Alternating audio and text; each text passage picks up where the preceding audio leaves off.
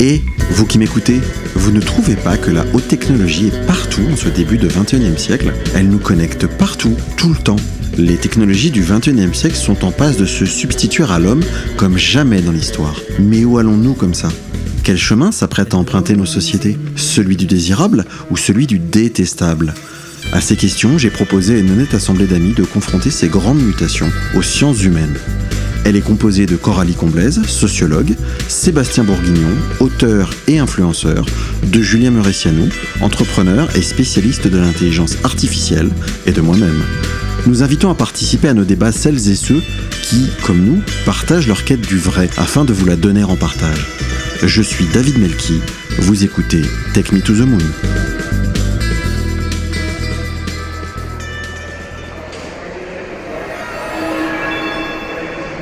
Mesdames et messieurs, chers voyageurs, bonjour et bienvenue à tous pour ce rendez-vous de Take Me to the Moon. Aujourd'hui, nous aborderons le thème du voyage le guide du routeur, les voyages à l'heure du tout numérique. Toujours en compagnie de nos chroniqueurs et chroniqueuses jetlagués, j'ai nommé Coralie Comblaise, sociologue et spécialiste du digital, Sébastien Bourguignon, auteur et influenceur, et Julien Mauriciano, entrepreneur et spécialiste de l'intelligence artificielle. Et cette semaine, nous avons le plaisir d'accueillir nouvelle passagère sur le long courrier de Technique to the Moon, Anna Solachine, script doctor dans le cinéma et ex-angoissée joyeuse. Bienvenue parmi nous. Tu as le siège 5A près du hublot. Tu peux mettre ton bagage culturel dans le compartiment au-dessus de ta place. Je vais vous faire une confidence. J'adore les voyages. Bon, rien de très original, vous allez me dire. Les voyages, la musique sont les deux activités que l'on retrouve le plus lorsqu'on demande ses passions à quelqu'un. Et derrière cette réalité, on y met tous quelque chose finalement d'assez différent les uns des autres. Non, moi en fait, j'adore organiser les voyages. D'ailleurs, c'était mon tout premier projet au siècle passé, en 99, une agence de voyage en ligne. C'était nouveau. Les gens passaient encore très majoritairement par une agence de voyage. Les surprises, bonnes et parfois mauvaises, étaient toujours au rendez-vous à l'arrivée en vacances. Partir en vacances, c'était souvent partir à l'aventure, à la découverte d'une manière ou d'une autre. Oh, pas l'aventure hors des sentiers battus, hein, où là, seule une poignée de personnes, des baroudeurs, les vrais, partaient faire ce hors-piste culturel, dignes héritiers des premiers hippies et des fondateurs du guide du routard l'industrie du tourisme était déjà en mutation. Et puis Internet, TripAdvisor, la claque, les personnes qui se refilent les bons ou mauvais plans, le sentiment un peu pionnier de découvrir et d'optimiser ses vacances, d'être un insider avant même d'être parti.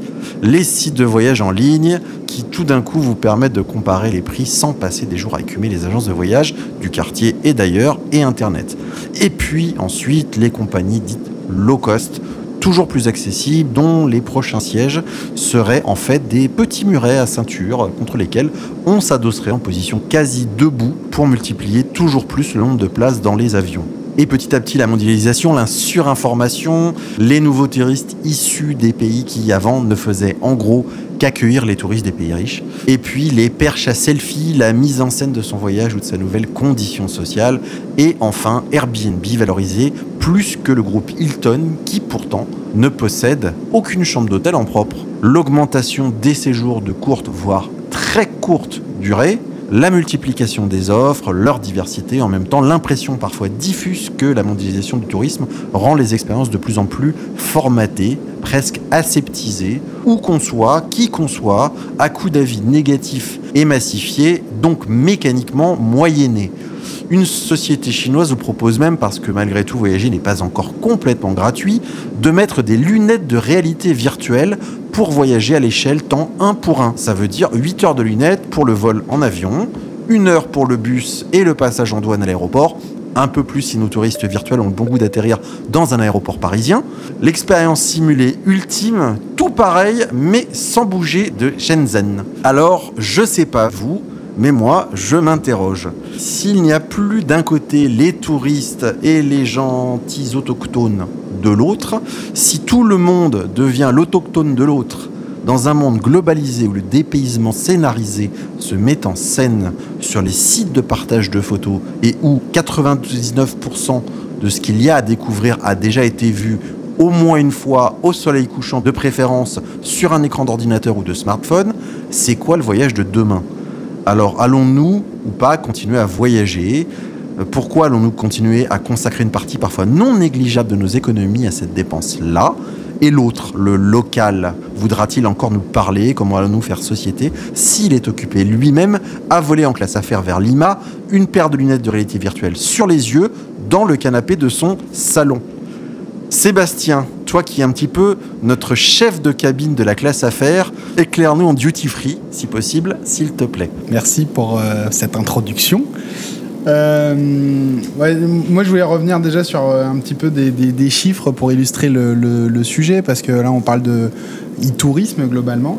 Si on reprend un peu euh, les études récentes, KPMG par exemple a annoncé il y, a, quelques temps, hein, c'était en 2017, que la moitié des ventes en termes d'hôtellerie s'est faite sur Internet. c'est quand même énorme. Aujourd'hui, il n'y a plus grand chose qui passe par les schémas traditionnels. Plus d'un tiers du trafic des sites de réservation en ligne se fait maintenant aussi par tablette et smartphone. Ça aussi, c'est des changements d'utilisation et de mode de consommation. Selon la FEVAD, qui est un autre organisme, donc la Fédération du e-commerce et de la vente à distance, en 2016, l'achat de voyages en ligne a représenté plus de 20 milliards d'euros sur un total de 72 milliards d'euros, tous secteurs confondus, dans le e-commerce. Donc ça, c'est aussi euh, symptomatique d'une place importante finalement du e-tourisme qui est devenu le, premier secteur du e-commerce en France. Donc juste pour remettre les choses dans leur contexte, euh, un petit récap euh, sur, sur ce qui s'est passé depuis quelques années. Dans le désordre, hein, Airbnb dont tu parlais tout à l'heure, ça a été créé en 2008. La plateforme de rating TripAdvisor, elle a été créée en février 2000, donc ça fait déjà un bon moment. Des sites comme Booking.com, qu'on connaît tous et qu'on utilise beaucoup actuellement, date de 1996. Le comparateur kayak.com date de 2004. Et puis en France, euh, des acteurs comme Voyage Privé euh, date de 2006. donc euh, le e-tourisme, ça date pas d'hier. Et sans compter en plus sur tous les opérateurs spécialisés ou ceux qui s'y sont mis sur le tard, bien obligés de suivre la tendance sous peine de se voir. Parce que finalement, c'est aussi le risque pour tous ces acteurs du secteur. Dans une autre catégorie, il y a aussi toutes les compagnies low cost qui se sont démultipliées, euh, qui ont rendu le, voyage accessible à toutes les catégories de la population, euh, qui maintenant peuvent voyager et trouver en peu de temps, finalement, en quelques clics, des voyages à l'autre bout du monde pour quelques centaines d'euros, ce qui était encore impensable il y a quelques années de ça. Donc voyager pas cher et facilement, c'est bien. Maintenant, c'est quelles conditions? Certaines destinations sont devenues aussi de véritables usines à touristes. Euh, on profite même plus de la qualité initiale de la destination. Euh, je prends un exemple que tu connais bien puisqu'on en a beaucoup discuté. Euh, je suis parti en début d'année euh, dans une destination paradisiaque en, plein milieu de l'océan Indien à l'île Maurice. Qui manière Voilà, une destination que David connaît bien et qui, m'a beaucoup conseillé pour la préparation de ce voyage. Et eh bien même là-bas, un tourisme qui est plutôt a priori haut de gamme, on tombe dans le tourisme de masse où certaines zones sont devenues bah, impraticables tellement c'est blindé de touristes qui euh, veulent tous, par exemple, faire un plongeon avec des dauphins. Donc une activité euh, qui, euh, il y a encore quelques années, pouvait être un peu exclusive, est devenue quelque chose qui, bien au-delà d'être un, problème de tourisme de masse, est aussi un problème pour l'environnement et pour le bien-être de, tous ces animaux. C'est devenu totalement industriel, ça perturbe l'écosystème, donc une pratique bien sûr à laquelle j'ai pas souscrit et je suis passé à côté de ces activités-là. Euh, donc, le tourisme à l'ère du digital est-il forcément synonyme de démarche industrielle ou bien peut-on euh, imaginer un futur dans lequel le tourisme serait plus respectueux et plus durable? Moi, c'est un peu la question que j'avais envie de poser euh, ce soir. Merci. Les plateaux repas passeront d'ici une demi-heure. en attendant, vous pouvez enlever vos ceintures et vous balader dans les couloirs. Julien, euh, moi j'avais une question euh, pour toi qui me brûlait euh, les lèvres quasiment littéralement. Si on regarde l'industrie du tourisme, elle est quand même vachement basée sur la recommandation, sur les avis. Puisque la moitié se fait sur Internet et comme tu ne sais pas, bah, tu regardes les avis. Et euh, fut un temps, euh, on parlait de stand de TripAdvisor où les avis euh, n'étaient pas un métier, n'étaient pas une industrie, où ils étaient, on va dire, globalement fiables. On parle donc de deux choses. On parle de fiabilité de l'information et on parle d'une deuxième chose qui est la qualité de l'information et de la moyenne. Si à un moment donné on a des notes et qu'elles sont massives, on a donc à un moment donné des moyennes. Et donc est-ce qu'on se retrouverait pas à un moment donné avec ce système mécaniquement vers un tourisme qui justement va devenir un tourisme moyen? Euh, ouais, c'est possible. Alors, avant toute chose, j'aimerais bien que tu demandes à la personne qui est derrière moi d'arrêter de taper dans le siège parce que sinon le vol, ça va mal se passer. Ah, ben c'est un petit enfant. Donc, Ah euh, bon, ça va alors. nous allons lui amener des crayons de couleur. On pourra nous dire aussi la destination à la fin parce qu'on sait toujours pas où on va. Là, on est dans l'avion. Mais... Ouais, Ah ben, pas, on va vers le futur, pas mal. mais on ne connaît pas encore la durée du vol. Parce que le futur euh, est devant. Et euh, par rapport à ta question, ouais, c'est un peu la question de euh, quand on quand on plaît à tout le monde, c'est qu'on qu'on plaît à n'importe qui. Il y a un peu de ça. Après, il y a, il y a énormément de choses là-dedans parce que même si ça c'est un risque, je pense que c'est pas un risque énorme parce que ce que cherchent les gens aujourd'hui beaucoup, c'est euh, cette notion d'authenticité, d'exotisme, etc. de façon assez euh, assez constante. Il y a un petit risque de de- d'homogénéisation, mais j'y crois pas trop parce que ce que les gens recherchent, c'est beaucoup de, de l'authenticité, de l'exo- de l'exotisme, etc. Et là, c'est plutôt le risque inverse, moi, que je crains, c'est qu'en fait, on n'arrive plus à trouver ce genre d'expérience, qui est lié à ce que, à ce que vous disiez au début, mais c'est comme l'absence de terra incognita. On n'a plus, sur nos cartes maintenant, tout est cartographié. Et aujourd'hui, non seulement c'est plus écrit, mais on peut même voir à 5 mètres près les photos de, euh, de ce qui s'y est passé dans l'année parce qu'il y a un satellite qui a pris une photo. Et donc, il y a une espèce d'absence totale de- de- d'exotisme. Heureusement, il y a encore des régions du monde où on peut les trouver, mais c'est quelque chose qui fuit de plus en plus. Et même les expériences authentiques, j'ai l'impression qu'elles sont en train peut-être de perdre de leur saveur parce que justement, on se connecte sur Internet, on voit qu'il y a déjà euh, 200 personnes qui ont fait cette expérience. Et c'est plus ce problème-là qui me- qui m'inquiéterait. Il est maintenant l'heure de parler à Anna. Anna Solachine. Anna, alors Anna, toi tu es script doctor et pardon, je ne t'ai pas encore présenté mais je trouvais que c'était intéressant de faire un petit focus sur toi. Au fait, si tu pouvais nous dire ce que c'est qu'un script doctor et quel genre d'ordonnance tu nous délivres. Alors, script doctor, c'est un mot un petit peu barbare en France, mais disons qu'il y a plusieurs synonymes. Il va y avoir le directeur de collection, le fil rouge. En fait, un script doctor, c'est un spécialiste du scénario de deux points de vue. C'est quelqu'un qui sait la dramaturgie, c'est-à-dire la science du racontage d'histoire, parce Voilà, que ça existe. On est tout public, donc en Et fait la science du racontage d'histoire, c'est ça hein en fait, je raconte pas les miennes. J'aide ceux qui ont des belles histoires à les raconter au mieux. À ce titre-là, je décortique le texte, donc je fais partie des premiers lecteurs bienveillants d'un récit. À force de vous écouter, j'avais eu envie de vous raconter le jour où moi, je suis partie en voyage. Ça a l'air passionnant, on t'écoute. Ben, donc on le sait, vous l'avez déjà dit, euh, quand on prépare n'importe quel voyage dans le monde, on va sur Internet. On tape les dates, la destination, et bam, on est submergé d'informations, de promotions, de vols, de forums et d'avis, de blogs, de photos, et parfois même ben, le film du voyage qu'on n'a pas encore fait. Quand on est une ex-angoissée comme moi, cet océan d'informations ne peut signifier qu'une seule chose. Internet m'offre la délectable mais démoniaque possibilité d'anticiper tout ce qui pourrait foirer pendant mon séjour. Et quand on pousse un peu plus loin, comme moi, il y a de quoi perdre la boule de terreur. Il m'a suffi de cliquer sur les risques de maladies graves par pays de l'Institut Pasteur. Je vous renvoie euh, par ailleurs vers l'excellent film Contagion de Steven Soderbergh qui va vous empêcher de dormir pendant quelques jours. En général, moi, je finis par hyper, hyperventiler sur mon sofa une fois tombé sur les statistiques de crash de la compagnie aérienne que je viens de booker sur Opodo. Mon voyage à moi, c'était l'Inde. Quatre jours à Mumbai et deux semaines au nord de Goa. Programme de rêve, n'est-ce pas? Ce voyage, je le désirais zen, dépaysant et très, très yoga. Un coup de Google Maps, un petit tour sur booking.com ou TripAdvisor et hop, tout est programmé plusieurs semaines à l'avance et de l'autre côté du globe. Ça vous semble normal, mais moi je trouve ça complètement dingue. Cependant, la tech, elle a ses limites parce que lorsque le voyage réel a commencé, rien de ce que j'avais lu ou vu sur le web ne m'avait préparé à la violence ni à la magnificence de Mumbai. Je suis arrivée en miettes à la douane. Je me suis fait un petit rappel de vaccin contre le tétanos et la polio le matin même de mon vol et j'ai fini par dégobiller mon plateau repas dans mon sac duty free. Total, l'équipage a voulu me mettre moi en quarantaine. Ce fut un épisode magique de mon existence, mais après ça, rien ne pouvait m'arriver de pire en Inde.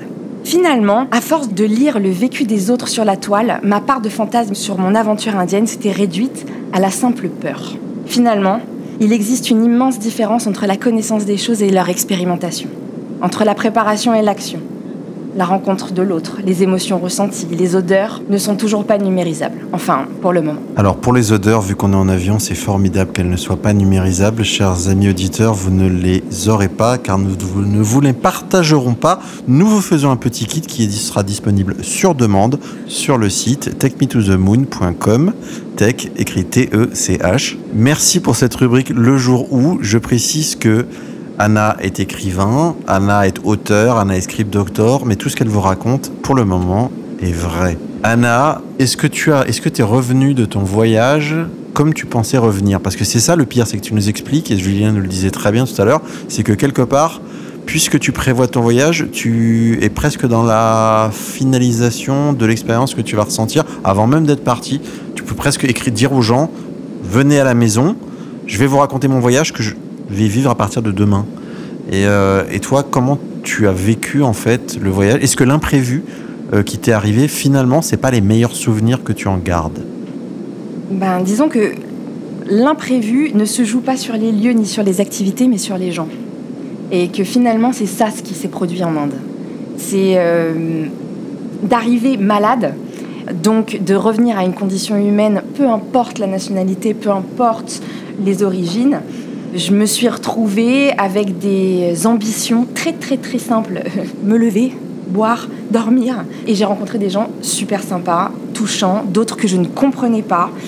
Moi, ce qui m'est apparu comme fondamental, c'est que oui, j'ai dû faire un voyage que plein d'autres gens ont fait et dont ils ont parlé, ils ont donné leur avis. Ça ne pourra jamais résumer ce que moi j'ai ressenti. Euh, je me suis ennuyée parfois, je me suis éclatée d'autres et euh, j'ai eu peur aussi. C'est un voyage qui finalement était aussi magnifique que commun qu'atroce. L'Inde, c'était ça pour moi. Je ne sais pas si je suis représentative de tous les voyageurs d'Inde. Donc mon expérience est unique. Seb, toi en fait, on a une particularité tous les deux, c'est qu'on a vécu l'époque des voyages sur Internet, du, complètement sur Internet, où euh, en fait euh, les expériences se créaient en même temps que les souvenirs, où on ne savait pas où on allait atterrir, finalement, le fait de ne absolument pas savoir où on allait faisait peut-être aussi partie des vacances. Est-ce que ça, c'est quelque chose que tu arrives encore à vivre Et comment tu fais? Ah bah c'est simple, je prépare rien. Je pars en vacances et alors je débarque euh, dans le pays où j'arrive et euh, je, découvre euh, au moment où j'y suis. Quoi on a passé beaucoup de temps à discuter quand j'ai préparé mon voyage pour aller à l'île Maurice, parce que tu connais très bien l'île, que tu y as passé du temps et que tu connais à peu près tous les endroits où il faut aller pour euh, passer du, temps intéressant et découvrir des choses sympas, surtout que moi c'était une période très courte. Bah, j'ai entendu tout ce que tu m'as dit et je pense qu'il y en a euh, peut-être 10%, 15% que j'ai vraiment euh, utilisé dans mon voyage. Mais globalement, je me suis débrouillé avec les moyens du bord et puis bah, voilà, je suis arrivé en mode découverte. Alors après, ça a ses inconvénients aussi. Hein. Quand je vois des amis qui partent dans des voyages super organisés, euh, des mois à l'avance, qui de manière scrupuleuse ont euh, décortiqué euh, minute par minute quasiment tout le voyage et qui sont capables de dire voilà, tel jour, à telle heure, on va être à tel endroit. moi, ça, ça me stresse en fait. Tu vas ressentir telle émotion c'est presque ça. parce que du coup, ils ont lu sur les forums, ils se sont renseignés, ils ont vu des vidéos. Et finalement, euh, c'est le genre de situation où moi je me dis, mais non, en fait, euh, limite, si je l'ai vu avant, euh, ça me donnera peut-être moins envie de le découvrir pour de vrai. Je veux bien qu'on me le raconte. À la limite, ça me donne une image, je m'en fais une image mentale et de le découvrir pour de vrai. Quand je suis allé aux États-Unis, que j'ai vu le Grand Canyon pour de vrai, j'avais peut-être vu un peu les vidéos dans les films, tu vois, mais c'est quand même autre chose à découvrir en, réel avec tout ce que ça représente de euh, majestueux, euh, plus que de, le voir euh, avant, tu vois, la limite avec le, casque 3D dont tu parlais tout à l'heure, enfin le casque de réalité augmentée qui te permet de te projeter avant d'y aller. Je suis pas convaincu en fait que moi perso ça aurait un impact positif pour me projeter dans un voyage. Je préfère plus me, le découvrir in situ. Donc comment je fais? Bah voilà, je prépare rien, j'y vais les mains dans les poches. Alors, euh, c'était le jiggle de Roissy-Charles de Gaulle jusqu'en 2005 et à partir de 79. Autrement dit, c'est celui qui a bercé toute mon enfance quand j'ai fait des longs courriers. On parlait de voyage pas organisé. On a une spécialiste parmi nous ce soir à table euh, dans un voyage absolument pas organisé. Si tu ne veux pas d'organisation, tu demandes à Coralie. Toi, Coralie, tu es par ailleurs, je le rappelle, sociologue de l'imaginaire. Et quoi de mieux que le voyage pour convoquer la rêverie? Ah oui, de tout temps, le voyage a enflammé les mémoires ou notre imagination, de Marco Polo, dont les dernières études disent qu'il n'aurait en fait jamais voyagé jusqu'à Jules Verne, qui malgré ses récits n'a jamais dépassé le sud de la France, le voyage se prête à tous les fantasmes. Aujourd'hui, l'image de marque de la France, celle, euh, cette, cette image d'épinal de la Tour Eiffel, est estimée pour peser 20% du produit intérieur brut de la France, soit 434 milliards d'euros d'imaginaire français. Le voyage a en son sein cette capacité rare à réenchanter notre quotidien. Qu'est-ce que tu en penses, toi? Oui, c'est vrai qu'à titre personnel, effectivement, en tant que désorganisée totale du voyage, parce que moi j'ai la théorie inverse euh, d'Anna. En fait, je suis entre Anna et Sébastien. Je prévois, mais j'organise pas. C'est-à-dire je, je suis partie un mois toute seule en Asie avec mon sac à dos. Je me suis blindée de médicaments au cas où je les trouve pas sur place. J'ai pris une tente au cas où je trouve pas d'hôtel. Un sac de couchage, même chose s'il faut que je dorme dehors, et une couverture de survie avec mon couteau suisse. Just in case of. Mais alors après, euh, j'ai pris mon billet euh, aller euh, Paris Hanoï et basta. Et j'ai pris le retour euh, Bangkok Paris et j'avais aucune idée de comment est-ce que j'allais aller de Hanoï à Bangkok. Et j'avais trois semaines. Voilà. T'es parti combien de temps et t'as fait quel pays? Je suis partie trois semaines, j'ai fait euh, Vietnam, Cambodge, Thaïlande. Et j'ai fait euh, sans Google Maps en plus parce que je n'ai pas acheté de, de carte internet sur place. Donc le seul moyen que j'avais pour me repérer un petit peu et avoir des infos, c'était le wifi que je trouvais dans les différents hôtels quand j'allais dans un hôtel parce que les trois quarts du temps j'étais enfin plutôt en auberge de jeunesse ou alors carrément chez l'habitant. Euh, mais euh, voilà, je me suis dit, bon, euh, il n'y a pas de stress, il n'y a pas de je vais rater mon vol interne, je vais rater mon ferry. il n'y a rien, ça c'est génial. Il y, a des trucs dangereux, c'est vrai, je confirme, parce qu'il y a des fois où on croit qu'on est capable de faire quelque chose. J'ai failli me tuer trois fois en moto en voulant prendre la moto toute seule au Vietnam. Euh, sur euh, 150 km, voilà, à ne pas refaire par exemple. mais, euh, sinon, effectivement, je trouve ça génial, euh, je trouve ça génial d'improviser moi personnellement. Euh, ça peut être aussi dangereux quand on est une fille, selon les pays où on part. Il y a des pays plus dangereux que d'autres, surtout que je suis partie euh, toute seule. Et effectivement, il y a des pays où, euh, même en termes d'organisation, ne rien booker, ça peut être compliqué. Par exemple, j'ai une petite anecdote, moi aussi, quand je suis arrivée à la douane en Thaïlande, comme on a un passeport français, il n'y a pas besoin de visa si on part moins de 30 jours. Euh, en revanche, normalement, quand on rentre dans le pays, on est censé remplir un petit papier avec l'adresse de là où on va, euh, au cas où. Et en fait, comme j'avais rien booké à l'avance, bah, j'avais pas d'adresse à donner. Et euh, le monsieur de la douane m'a dit mais vous allez où? J'avais juste mis la ville en fait parce que je savais pas où j'allais atterrir en Thaïlande. J'atterrais à Phuket mais je voulais aller à Bangkok et je savais pas quand j'allais rester ni où ni quoi. Et euh, il m'a dit mais vous pouvez pas rentrer sur le territoire si vous avez pas du tout d'adresse. J'ai dit bah écoutez pour l'instant j'ai pas encore booké mon hôtel parce que j'avais pas la wifi avant. Donc je, peux le faire là si vous voulez dans l'aéroport. Et euh, il me fait bon ok vous êtes combien de passagers? Parce que des fois on passe plusieurs dans la. J'ai dit bah je suis toute seule. Très étonnamment il m'a regardé de haut en bas. Il y a eu un grand blanc comme ça. Et il m'a dit vous êtes toute seule Je dis, mais oui. Et là, il m'a dit un truc très bizarre. Il m'a fait, mais vous êtes une femme Voilà, très déconcertant. Il avait l'air très choqué. C'est le premier truc qu'il m'a dit. J'ai dit, oui. Et alors.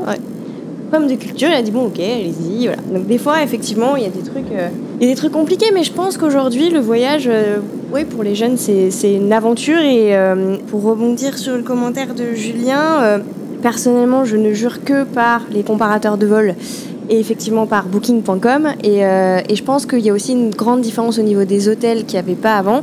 Avant, quand les gens voyageaient, ils passaient quand même les trois quarts du temps dans leur hôtel. Enfin, moi, je me souviens que le peu que mes parents voyageaient, première chose qu'ils regardaient, c'est si c'était euh, all inclusive, euh, est-ce qu'il y avait à manger, est-ce qu'il y avait à boire, quels, étaient les services proposés par l'hôtel. Aujourd'hui, je pense que les gens qui bookent, typiquement les jeunes sur booking.com, ils savent que l'hôtel, ça va vraiment être, ils rentrent, ils check-in, ils dorment, ils check-out. Basta. Donc en fait, ils regardent Première chose, je pense, le, le kilométrage du centre-ville, à combien de temps c'est à pied du centre-ville? Ça, je pense que c'est le premier critère. Et ensuite, effectivement, c'est les reviews. Moi, à moins de 8 ou 8,5 sur 10, euh, j'y vais pas. C'est précis. Et paradoxalement, tu regardes uniquement pour un check-in et un check-out sans profiter des amenities de l'établissement. Bah non, pourquoi faire enfin, Après, si sur place, il y a des trucs cool, moi, ça m'est déjà arrivé euh, d'aller dans des petits hôtels où il y avait un bar, une petite discothèque ou une bibliothèque euh, ou un espace coworking, il y avait plein de choses, mais franchement, c'est pas du tout euh, ce que je regarde. C'est à quelle heure je peux arriver, parce que comme je sais jamais à quelle heure j'arrive, si l'hôtel il me dit, bah en fait, le checking c'est pas avant 14h et que moi j'ai pris un vol à 6h30 du matin, je vais me retrouver avec mon sac à dos de 6h30 à 14h, ça, va être compliqué. Euh, ça, c'est le genre de critères qui rentrent en compte. Mais sinon, euh, non, pas de, pas, de, pas de problème avec ça. Est-ce qu'il y a des rencontres avec l'autre ou est-ce que le rapport à l'autre a changé du fait qu'il y ait beaucoup plus de trafic euh, Parce que là, en fait, on entend beaucoup d'histoires d'interaction entre des professionnels de l'hôtellerie locale et nous, en tant que, que, touristes. À quel moment le spontané est encore possible? À quel moment l'autre a encore envie d'accueillir le touriste et de le faire rentrer dans son intimité et pas de le faire rentrer dans son travail? C'est-à-dire euh, avoir un rapport euh, de proximité humaine et plus une interaction professionnelle. Là-dessus, euh, je pense que ça se dégrade un peu. Enfin, si on part du principe qu'avoir des interactions vraiment humaines et pas professionnelles, c'est quelque chose de bien et, quelque chose à rechercher. moi, ça me rappelle, j'ai passé, j'ai passé quelques temps à Cuba. J'avais vécu et fait un stage. Et là-bas, les, relations humaines, elles étaient vraiment pourries par ça, en fait. Pas toutes, heureusement on arrivait quand même à avoir, avoir des interactions qui étaient intéressantes. Et c'était il, y a assez longtemps maintenant, c'était il y a plus de 10 ans. Et c'était très difficile de ne pas être perçu comme euh, soit un portefeuille, soit un passeport potentiel, pour les, femmes en ce qui me concerne, euh, dans toutes les interactions qu'on pouvait avoir. Ensuite, il y a eu aussi l'histoire où, euh, quand le tourisme a commencé à devenir possible en, Birmanie, tout le monde disait il faut vite y aller avant que ça devienne moins bien. Parce que tout le monde savait très bien qu'en quelques années, ça allait devenir moins bien parce qu'il y aurait eu trop de touristes. Et, donc ce, raisonnement-là, il, est déjà, il est déjà assez présent. Et ça me rappelle une, une citation que je trouve assez amusante d'un joueur de baseball qui disait Nobody goes there anymore, it's too crowded. C'est-à-dire plus personne va là-bas, il y a toujours trop de monde. Et il y a des gens qui se demandent encore s'il est bête ou très intelligent. Moi, je, pense qu'il est, intelligent. Euh, et c'est un peu ça l'idée. C'est lié aussi à la question dont on discutait au début des reviews, des revues en ligne, etc. C'est que on cherche à être quand même ensemble, mais à aller dans un endroit que la masse connaît pas encore et que la masse n'a pas encore gâché. Aujourd'hui, euh, les super riches, leur expérience de vacances, c'est de vivre comme Monsieur Tout le Monde. Et Monsieur Tout le Monde, son expérience de vacances, c'est de vivre comme le super riche, il vit toute l'année. Et euh, c'est vraiment ça. C'est-à-dire que Monsieur Super Riche, sa vraie expérience de vacances, c'est d'aller euh, dans une île quelconque des Caraïbes ou de l'océan Indien, mais Caraïbes, il y en a plus parce qu'elles sont plus petites et, moins, et moins organisées, d'être en, Bermuda déchirée et de manger la noix de coco version Colanta améliorée avec des bouteilles de champagne quand même. Et globalement, il kiffe. Oui, mais sur une île où il n'y a que lui. Pas forcément. Alors, ils, sont peu nombreux, effectivement. Euh, il a euh, effectivement euh, l'envie de vivre dans un endroit où il est exactement comme il vit pas tout le reste de l'année. En fait, est-ce que le dépaysement, c'est pas de vivre différemment de son quotidien, de plus en plus indépendamment de la culture dans laquelle on se trouve à un moment donné? C'est-à-dire qu'à un moment donné, s'il y a une mondialisation, les codes de vie vont, vont, s'uniformiser, en tout cas vont se rapprocher, vont pas s'uniformiser, mais vont se rapprocher. C'est le principe d'une globalisation. Euh, donc à un moment donné, pourquoi partir si euh, grosso modo c'est à peu près comme chez toi, euh, avec une langue qui change et des spécialités locales en street food. Mais du coup, est-ce que ça sera pas plutôt de vivre différemment sans forcément partir très loin? Je dirais qu'aujourd'hui, effectivement, euh, il y a une véritable addiction au, voyage qui imprègne nos sociétés, particulièrement euh, les jeunes générations des grandes villes. Et euh, je dirais que ça s'explique par deux raisons principales. D'une part, on assiste à une immense transformation de l'urbanisation et de la mobilité qu'on n'a pas eu avant pendant très très longtemps, qui donne naissance à des visions cosmopolites des choses. Donc il y a l'uniformisation des grandes villes, il y a le développement de tous les moyens de transport, il y a l'ubérisation, il y a Airbnb, on en a déjà parlé, Booking.com qui est très très euh, utilisé et utile. Euh, on a des monnaies communes aussi euh, dans pas mal de pays, en tout cas en Europe. Il y a beaucoup de compagnies low cost qui se sont développées et qui proposent des offres très intéressantes. Donc on peut aller en fait très facilement d'un pays à l'autre et par exemple, aller en Europe juste le temps d'un week-end, c'est ce qu'on disait tout à l'heure, euh, bénéficier de, voyages sur des destinations qui sont très courtes ou sur très peu de temps, euh, ça se fait désormais non seulement en un clic, mais en plus vraiment pour une centaine d'euros. Donc c'est vraiment très facile et de plus en plus accessible à tous les types de budgets. Au final, pour les pays plus lointains, Seul le prix des billets change, mais les conditions sont à peu près les mêmes. Par exemple, avec un passeport français, qui est quand même au monde le troisième passeport qui offre le plus de portes, c'est-à-dire pas de problème de visa, de papier pour circuler à l'intérieur d'un pays. On peut avoir un, visa euh, ou en ligne en 72 heures ou même directement à la frontière, voire même en être dispensé selon la durée du séjour en tant que ressortissant français. Euh, et euh, aussi, ce qui a changé, c'est dans le monde du travail. C'est-à-dire que pour travailler, c'est pareil. il y a le cloud euh, qui est accessible de n'importe quel device. Il y a le Wi-Fi qui est partout. La plupart des métiers peuvent désormais s'exercer à distance simplement à l'aide d'un ordinateur et d'une connexion à, Internet. Donc d'ailleurs, pendant nos études, les jeunes qui font des études aujourd'hui, on ne leur vend plus que ça. On leur vend l'internationalisation, le système d'Erasmus, l'expatriation. Bref, le but premier, c'est d'attirer euh, les compétences du monde entier à l'intérieur d'un pays et surtout d'être exportable. D'un autre côté, ça s'explique parce que le voyage, c'est le réenchantement du quotidien. innombrables sont les comptes Instagram qui sont consacrés au voyage ou pullent des photos toutes plus paradisiaques les unes que les autres qui font rêver et où les jeunes gens se mettent en scène à l'intérieur. Innombrables également sont les profils où figure dans la biographie des gens le nombre de pays qui a été visité par la personne qui a créé son compte Instagram, comme une sorte de nouveau challenge, une sorte de collectionneur de, road trip. Il y a même des gens qui sont payés désormais par les agences de voyage pour partir sans frais, à condition de faire les plus belles photos et de donner leur avis sur les lieux, les restaurants ou les hôtels.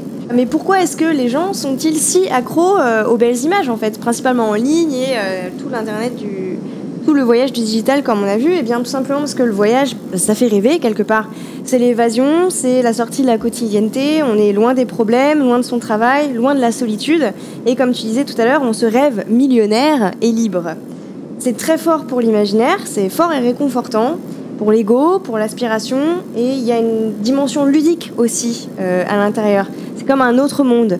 Et si on regarde aussi en termes de marketing, euh, même les gens qui ont les moyens financiers de se payer des belles choses, par exemple qui ont accès assez facilement aux marques de luxe et donc potentiellement au voyage, si on regarde, si on analyse ce secteur et qu'on analyse euh, le marché des marques de luxe, c'est pas un hasard si les marques de luxe qui sont numéro un dans le monde, que ce soit en prêt-à-porter, en accessoires, en parfumerie ou en joaillerie, sont toutes basées sur l'ADN du voyage ou du mythe. C'est Louis Vuitton, c'est Hermès, c'est Guerlain, c'est Cartier.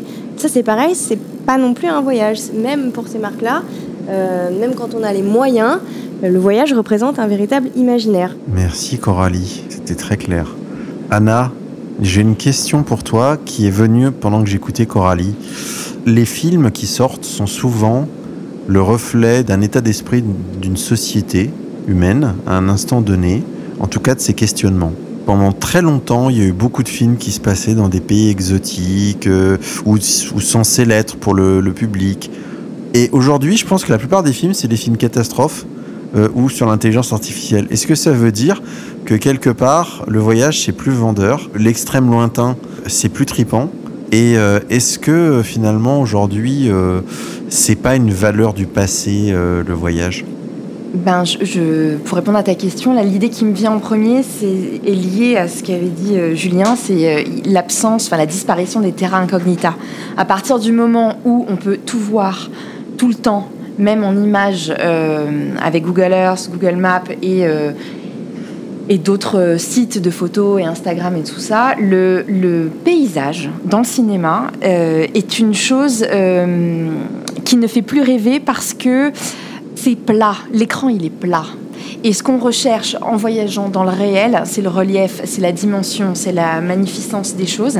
il y a quand même des exceptions. Je pense notamment au film The Lost City of Z, qui parle d'un explorateur qui a euh, mappé la frontière euh, amazonienne entre je sais plus quel pays et je sais plus quel pays, mais ça me reviendra. Euh, disons que voilà, il y a des, des mondes qui sont montrées au cinéma, notamment pour Avatar, parce qu'elles sont terra incognita et qui sont issues d'un imaginaire. Pour ce qui est du réel, je pense que le montrer ne sert pas à la fiction.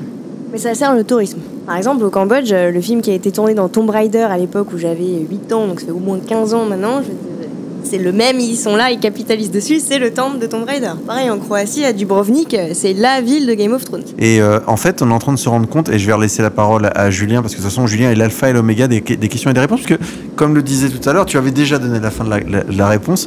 En fait, euh, est-ce qu'il n'y a pas derrière tout ça des logiques d'acteurs économiques, que ce soit des pays ou des intermédiaires qui entretiennent la fiction d'une découverte qui finalement n'existerait plus. C'est un peu provocateur comme question. Et comme elle est extrêmement provocatrice, elle est mécaniquement pour Julien. Merci David. Euh, est-ce qu'il y a des logiques économiques? Oui, évidemment. Ça, ça, me paraît, ça me paraît vraiment indéniable. Et, euh, et on voit qu'il y a quand même beaucoup d'efforts qui sont déployés par euh, pas mal de pays, en, principalement la France, mais évidemment beaucoup d'autres pays sur, sur cette manne qu'est le tourisme c'est ça aussi qui est, intéressant, c'est que euh, Là, on a beaucoup parlé du tourisme de euh, l'homme occidental qui va dans les pays non occidentaux. Euh, or, le premier, je ne sais pas si c'est encore vrai, mais en tout cas, ça l'était jusqu'à il n'y a pas si longtemps que ça. Le premier pays touristique du monde, c'est la France. Il me semble que c'est encore le cas, je ne suis pas certain. Et donc, il y a beaucoup de tourisme aussi dans l'autre sens, si, on, prend ça comme, bidirectionnel.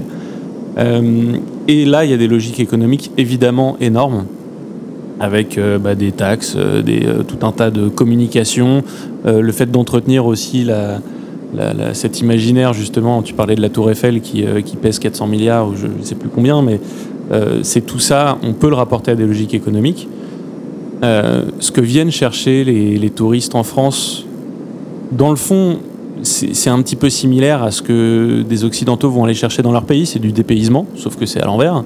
Euh, c'est de l'authenticité parce que vu de chez eux, c'est ça qui est authentique, et puis vu de chez nous, c'est leur vie qui l'est. On va chercher du différent. Alors, il y, a- deux, choses un petit peu, euh, deux façons de voir ça. Soit c'est euh, une façon très positive de le voir. C'est juste génial, c'est que les gens ils sont de plus en plus ouverts, ils ont la capacité de le faire, donc ils le font et ils vont chercher des choses différentes. Et puis il y a aussi un côté peut-être plus pour les, les pays occidentaux, mais qui peut être un peu plus triste, qui est que on s'échappe. C'est ce que tu disais un petit peu, Coralie. Tu, tu mettais ce côté-là euh, pre- presque un peu négatif, qui est de fuir, de fuir, d'essayer de sortir de son quotidien, de sa routine, euh, d'une espèce de sensation peut-être un peu vide, pour aller chercher autre chose, du dépaysement dans l'expérience. Vraiment vivre un truc qui me fera ressentir quelque chose, parce que j'ai l'impression de plus assez ressentir quelque chose de ce genre-là.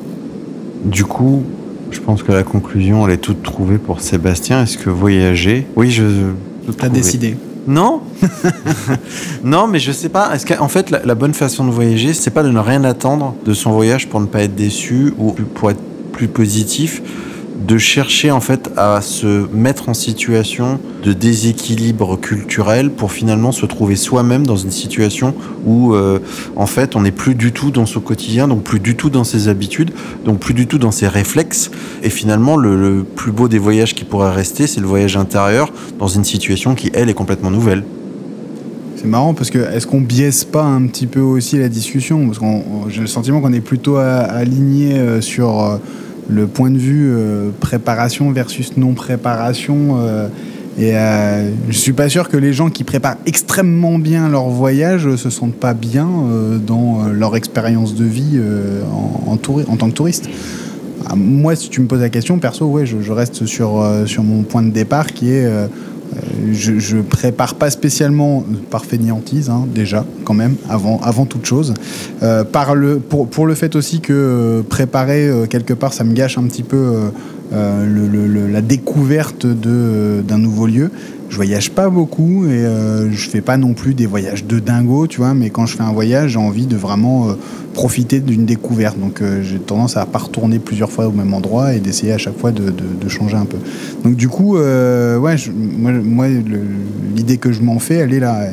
Je pense qu'on a à peu près euh, exprimé le, même point de vue. Ce qui, serait intéressant, c'est de savoir euh, quel point de vue de, de.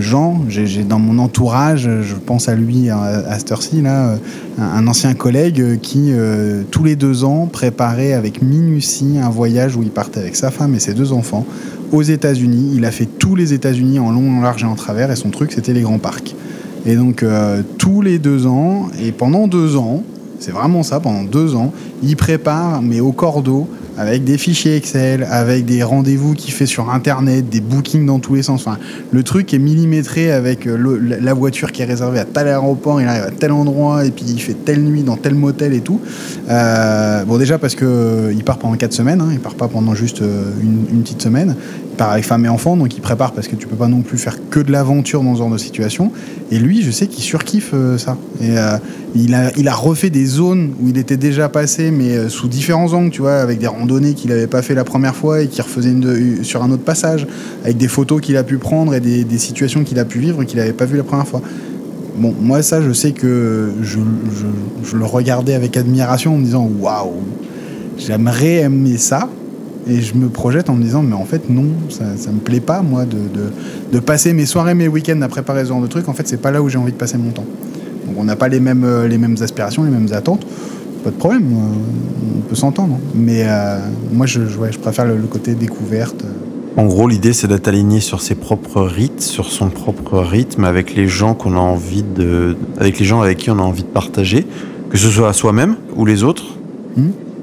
Et se laisser surprendre aussi. Malgré les organisations. Je, je pense que, que ton collègue euh, devait se laisser euh, surprendre par les émotions qu'il ressentait dans les lieux qu'il avait bookés et sur lesquels il n'avait jamais posé le pied jusqu'à l'instant T. Non, il y a de fortes chances. Surtout s'il avait réservé deux ans à l'avance un hôtel qui entre-temps n'existait plus. Et là, effectivement, Ah, il y a un On vrai n'est pas effet de obligé- on n'est pas obligé de surprise. faire comme lui. Dans, certains non, parcs non, aux mais- États-Unis, si tu réserves vraiment pas deux ans Ouais, à l'avance, tu ne vrai. peux pas t'y installer. C'est ah oui oui. Et qu'est-ce qui se passe si la voiture tombe en panne? Moi, c'est ma question. On va faire un scénario, ça. Ah bah je sais Je, pas. je note. C'est compris dans le voyage pour apporter un peu d'excitation. Ah, c'est écrit, c'est scénarisé. Bon, alors, dernier tour de table pour finir, parce que donc la vraie conclusion. Est-ce que ce qui vous ferait le plus plaisir, c'est un voyage géographique ou un voyage temporel? Parce qu'aujourd'hui, on parle du voyage géographique, mais comme on est dans le voyage de demain, de toute façon, on a complètement le droit, mais on va quand même avoir complètement le droit de dire est-ce que, Sébastien, tu commences pour finir? Est-ce que toi, tu, ce serait plutôt un voyage géographique ou un voyage temporel si tu devais choisir le plus beau de tes voyages de toute ta vie? Ah, moi le voyage temporel euh, avec euh, la, Do- de, la DeLoreal euh, de, de Retour vers le futur, tu vois. Et quand je dis géographique, ça peut vouloir dire une autre planète. Attention, hein, je dis pas forcément. Ah ouais, tu projettes le Ah, moi, truc je euh, suis, genre je suis- Mars. Ah bah oui. euh, Ah oui, parce que vu que le voyage temporel n'existe pas, on peut tout à fait se dire que le voyage géographique dont on parle non plus. c'est pas Donc, faux. Euh, non, parce la- que sinon c'est pas la- excitant. La, bouffe est pas très bonne sur Mars. Et puis le booking des, des hôtels sur place, c'est pas évident. Anna, Euh, géographique. Géographique, 100 fois géographique, et moi je bouge pas de la Terre. J'ai pas tout vu.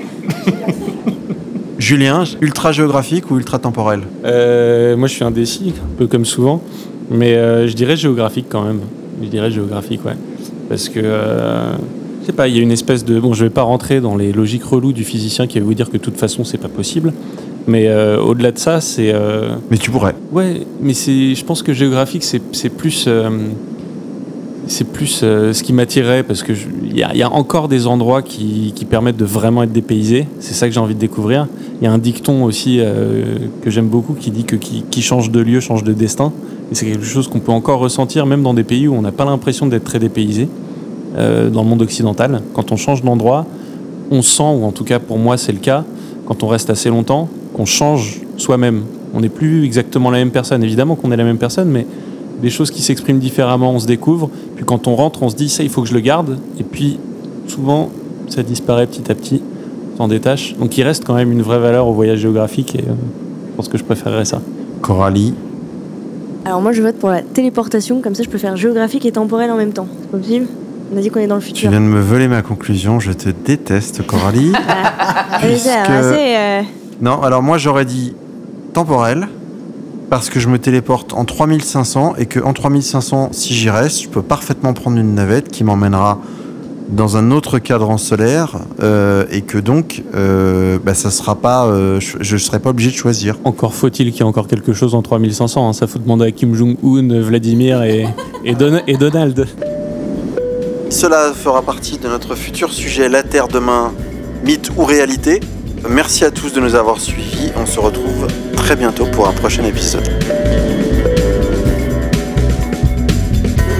Merci de nous avoir suivis et d'avoir partagé notre cheminement. Nous convoquons les penseurs d'hier et d'aujourd'hui, les acteurs du changement d'ici et d'ailleurs. Nous essayons de nous forger une honnête opinion. Nous nous donnons le droit au débat, à l'erreur. Merci à vous tous de partager ce voyage avec nous. Vous pouvez nous retrouver sur notre site techmetothemoon.com, tech écrit T-E-C-H.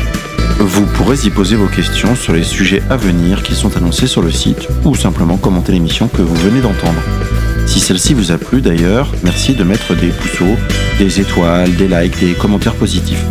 Cela nous aide à nous faire connaître et à savoir que cette émission vous intéresse. Nous nous retrouvons très vite pour un nouveau sujet. À très bientôt.